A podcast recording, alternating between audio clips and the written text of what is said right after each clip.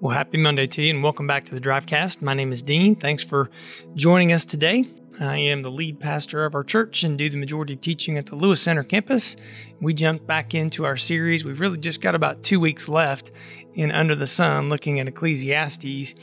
And um, this past week, we talked about Solomon's view, the principles that he gives us in talking about um, government and generosity.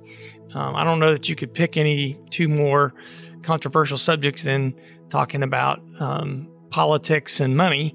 Uh, but Solomon addresses both, especially in the context of religion, right? Those are the three things you're never supposed to bring up at a family function. Uh, but Solomon has ideas for us um, about those. And two of the things that we talked about uh, that we think are essential um, one was to keep the king's commands, and then the second one was to watch the king's causes. Solomon says in Ecclesiastes 8 2, keep the king's command because of God's oath to him. So government is an authority in our lives, not the authority in our lives. But Paul is very clear in the New Testament that we should not slander our leaders, but that we should pray for them. And he connects this to the idea that God has this desire for all people to be saved and come to a knowledge of the truth. So there's something about how we pray for our leaders and communicate to others our heart for our governmental leaders, submitting ourselves in authority to the government uh, that God has given us, where He has placed us, um, allows other people to see in us that even when we don't agree, we submit to, to our leaders' authority, not just because of our leaders, but more so because of our relationship with God. And so, you know, Paul says those words while being in a Mamertine prison, you know, in the ground uh, in Rome. And so it's not just something that he said, it's something that you know that he he backed up. But the second part is watch the king's causes. Uh, Solomon says in Ecclesiastes, "Don't take your way to stand in an evil cause, for he does whatever he, being the king, does whatever he pleases." So we don't give blind allegiance to government because we are citizens of heaven, right? We are citizens of a completely different kingdom. Uh, so we want to be respectful, uh, but at the same time, we don't want to uh, be blind in terms of party allegiance. I think what I said on Sunday is some of us know more about Fox News than we do about Philippians or more about MSNBC than we do about Matthew.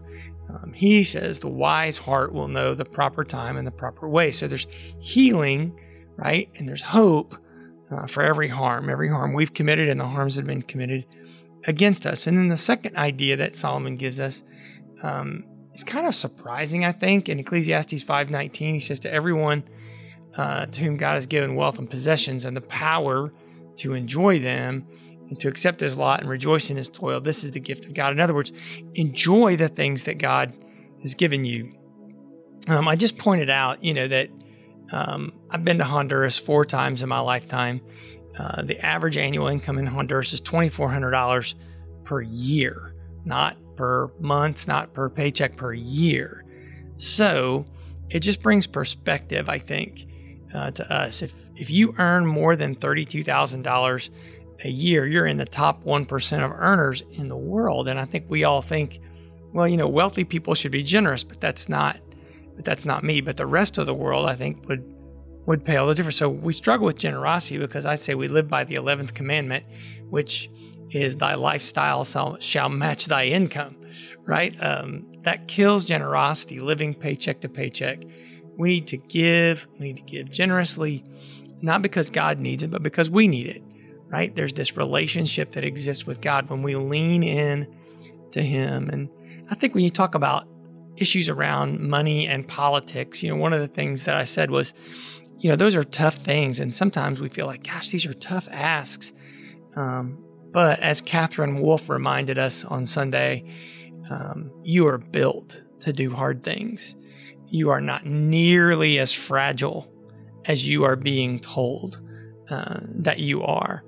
And so God is creating the kind of generous, uh, kind people that we where we can make a difference in the world. As a matter of fact, the greatest verse in the Bible about generosity doesn't even have the word money in it, right? For God so loved the world that he that he gave, he gave his one and only son that whoever believes in him will not perish, will not die, but will have everlasting life. God was gracious and generous towards us in the person of Christ, which allows us then to leave a legacy. Now, I'm going to pray that into our day today, and then I want you to take the opportunity to pray the same. Lord, we do pray for our hearts when it comes to issues like um, politics and money and power and how those dynamics work. God, we surrender ourselves to you. Um, all that you have given to us, all of our possessions, all of our mental faculties, all of those things, God, I pray that we will be solid citizens of heaven while we live as solid citizens of earth. Help us, God, to be the wise people who know what to do. We lean into that, into your presence today, not our own wisdom, but yours. It's in your name we pray. Now you take the opportunity to pray and to lean into the wisdom that God is offering you today.